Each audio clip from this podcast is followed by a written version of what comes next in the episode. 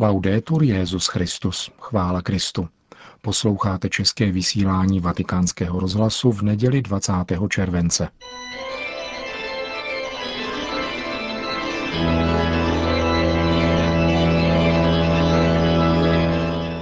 Církev a svět, náš nedělní komentář.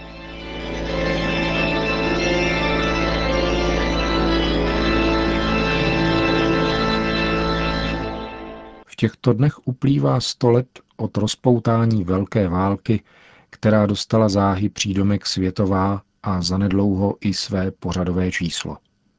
Proč světová? Nikoli proto, že by vypukla na celém světě, nebo ji všichni lidé na světě chtěli vést. Má však význam pro celý svět, i když žádný její účastník nezvítězil, ale všichni prohráli. Výdobytek francouzské revoluce, zvané rovněž Velká, v podobě všeobecné brané povinnosti, umožnil, aby si lidé v dosud naprosto nevýdaném počtu 60 milionů vzájemně a poměrně namátkově usilovali o život. Nebylo v tom nic osobního. Zbytečné krve prolití, jak tuto válku nazval tehdejší papež Benedikt XV., však příčinu účinnou zajisté mělo – Veřejnosti však zůstává skryta a nelze vyloučit, že má také okultní povahu. Těžko věřit tomu, že spravedlivou pohnutkou mělo být potrestání jednoho národa za kriminální čin spáchaný několika jeho popletenými příslušníky podle principu kolektivní viny. Rakousko-uherská monarchie však nebyla o nic prohnilejší než jakýkoliv jiný stát té doby. Má však nějaká pozemská moc právo vyžadovat po někom, aby se slepou poslušností nasazoval vlastní život a usiloval o životy druhých, ať už jde o císaře pána, její královské veličenstvo či republiku. A pokud toto právo existuje, nemělo by zůstat právem v obou směrech. A to tím spíše vezmeli se v úvahu dnešní vyhroceně odosobněný a odličtěný způsob boje, který v neposlední řadě připravuje o život lidi zcela bezbrané. První světová válka prokázala nejspíš jen jedno, že totiž jejím účelem nebylo nic jiného než samotné vraždění. Jehož masovost dokonce umožnila lepší profit. 10 milionů obětí, z nichž 20% bylo zcela neozbrojeno, poskytlo investorům kromě finančních zisků zřejmě i pocit bohorovnosti. Dodatečně pak byla vylíčena také kolektivní pozitiva – Vznik Československa je údajně jedním z nich. Tak se na místo uklidnění kvůli ideologie, které se implantovaly do společnosti spolu s nespravedlnostmi, děsem i fanatismem, jež sebou válka přinesla. Člověk byl tak připravován k dalšímu vražednému střetu, jehož opodstatněnost se paradoxně jevila ještě přesvědčivěji než v prvním případě. Druhá válka byla ještě světovější než ta první propašovala do všeobecného lidského povědomí komunistický blud jakožto pokrok. Byla akcelerována globalizace, jejímž principem je vraždění a lhaní ve velkém. Dozrává koukol zasetý prvotním hříchem. Člověk je tak ještě více pokoušen, aby se vzdal své osobní identity bratra ostatních božích dětí a přestal být obrazem Boha, který je láska. Všem zjevná dějiná událost Velké války je především zkouškou důvěry v pána dějin a pokouší k odpadu od tajemství víry. Nese v sobě znaky války proti Beránkovi, řečeno slovy apokalypsy. Je čím dál zřejmější, kdo je vládcem tohoto světa, ale nebere se už stejný zřetel na dočasnost jeho vlády – v roce 1968 byl pobyt sovětských vojsk na území Československa smluvně definován jako dočasný, což mnohé naklánělo k malomyslnému výkladu, že to bude na věčné časy. Tehdy všudy přítomná politická hesla o spojenectví s naším sousedem jako by to potvrzovala. Přesně to je směr výkladu dějin, kterým je dnešní člověk ohrožován, tedy ke ztrátě naděje. Zdá se, jako by mediální komunikace vstupovala do stádia naprosté neprůhlednosti, zvláště pokud jde o světové dění. O to mocnější a zásadnější jsou však emoce, které tato komunikace vzbuzuje, s využitím všech dějných peripetí a pohrom, kterými lidstvo prošlo. Jsou to nenávist a pohrdání, anebo beznaděj a sklíčenost. V obou případech jde o podvratné iluze, které mají zastírat přítomnost Beránkovu, vládu jediného a pravého stvořitele a pána.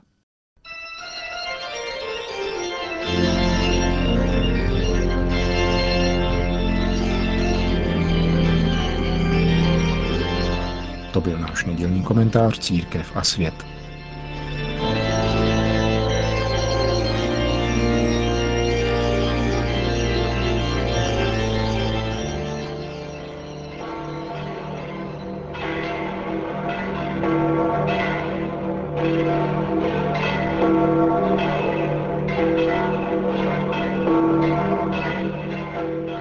Náměstí svatého Petra se předpolednem sešlo několik desítek tisíc lidí, aby si vyslechli nedělní promluvu papeže Františka.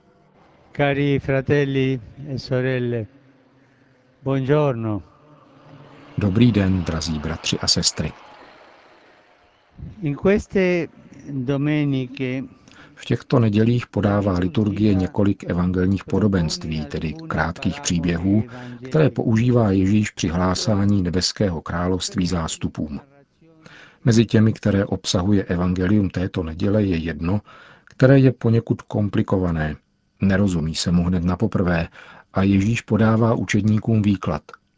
Je to podobenství o pšenici a koukolu, které řeší problém zla ve světě a poukazuje na boží trpělivost.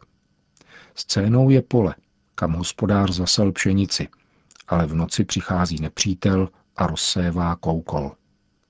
Slovo koukol je v hebrejštině odvozeno z téhož kořene jako satan a odkazuje k pojmu rozdělení. Všichni víme, že démon je rozsévač koukolu. Bez ustání se snaží rozdělovat lidi, rodiny, národy a lid. Služebníci by chtěli plevel hned vytrhat, ale hospodář tomu zabrání s odůvodněním. Jinak byste při sbírání plevele mohli s ním vytrhat i pšenici. Všichni totiž víme, že rostoucí koukol se velmi podobá pšenici, takže je tu riziko, že s ní bude zaměněn. L'insegnamento della parabola è duplice.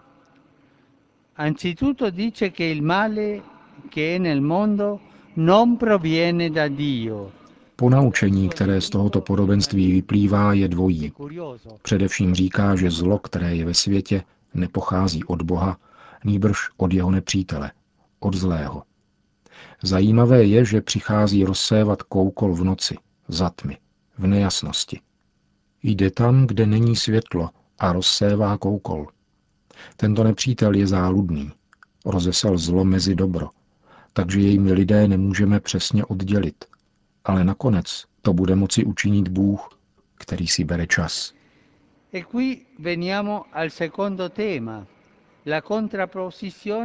a tady přicházíme ke druhému tématu, k protikladu mezi netrpělivostí služebníků a trpělivému čekání hospodáře, který představuje Boha.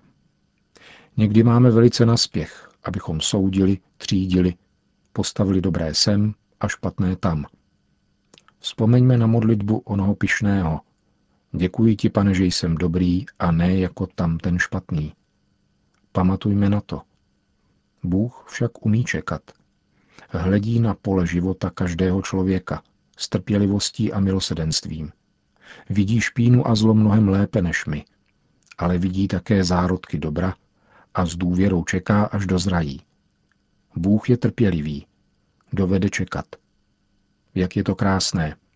Náš Bůh je trpělivým Otcem, který nás stále očekává a čeká nás se srdcem na dlani, aby nás přijal a odpustil nám.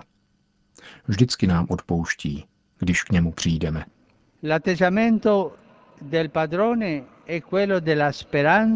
Postoj hospodáře je postojem naděje, založené na jistotě, že zlo nemá první ani poslední slovo bavíce. Díky této trpělivé naději boží se samotný koukol, tedy zlé srdce s mnohými hříchy, může nakonec stát pšenicí. Avšak pozor, evangelní trpělivost není indiference vůči zlu. Nelze zaměňovat dobro se zlem. Vzhledem ke koukolu, který se vyskytuje ve světě, Je pánův učedník povolán napodobovat boží trpělivost. Sytit naději založenou na nezlomné důvěře v konečné vítězství dobra, tedy Boha. Alla fine, infatti, Nakonec totiž bude zlo odstraněno a zničeno. V čase sklizně, tedy soudu, ženci splní hospodářův pokyn, oddělí koukol a spálí jej. V onen den konečné žně bude soudcem Ježíš, ten, který ve světě zasel pšenici a sám se stal pšeničním zrnem, zemřel a vstal z mrtvých.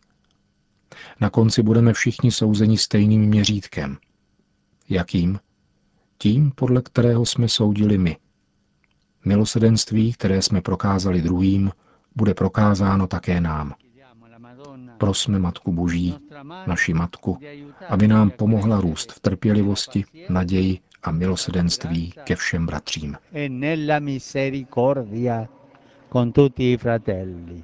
Končil papež František svou hlavní promluvu. Potom věnoval pozornost aktuálnímu dění ve světě. Se znepokojením jsem přijal zprávy, které přicházejí od křesťanských komunit z Mosulu a z dalších částí Blízkého východu, kde od počátku křesťanství žili a spolu s ostatními obyvateli významně přispívali k blahu společnosti. Dnes jsou pronásledovány. Naši bratři jsou pronásledováni, vyháněni, donucováni opouštět svoje domovy, aniž by si směli vzít něco sebou. Ujišťují tyto rodiny a tyto lidi svojí blízkostí a ustavičnou modlitbou. Carissimi fratelli e sorelle, tanto perseguitati, Drazí bratři a sestry, kteří jste tolik pronásledováni, vím, jak mnoho trpíte a že jste připravováni o vše. Jsem s vámi ve víře v toho, který přemohl zlo. A vás, kteří jste tady na náměstí a všechny, kdo nás sledujete z televize, zvu, abyste pamatovali v modlitbě. Vybízím k vytrvalosti v modlitbě vzhledem k napětí a konfliktům, které existují v různých částech světa, zvláště na Blízkém východě a na Ukrajině. Bůh pokoje kéž ve všech vzbudí opravdovou touhu po dialogu a smíření. Násilí nepřemůže násilí, násilí bude přemoženo mírem. Modleme se mlčky a prosme o mír. Všichni se stišme.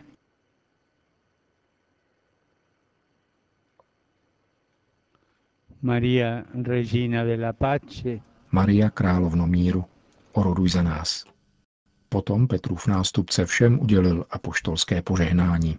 sit nomen Domini benedictum, ex hoc nunc et usque in seculum, aiutorium nostrum in nomine Domini. qui fecit celum et terram. Benedicat vos omnipotens Deus, Pater, et Filius, et Spiritus Sanctus. Amen.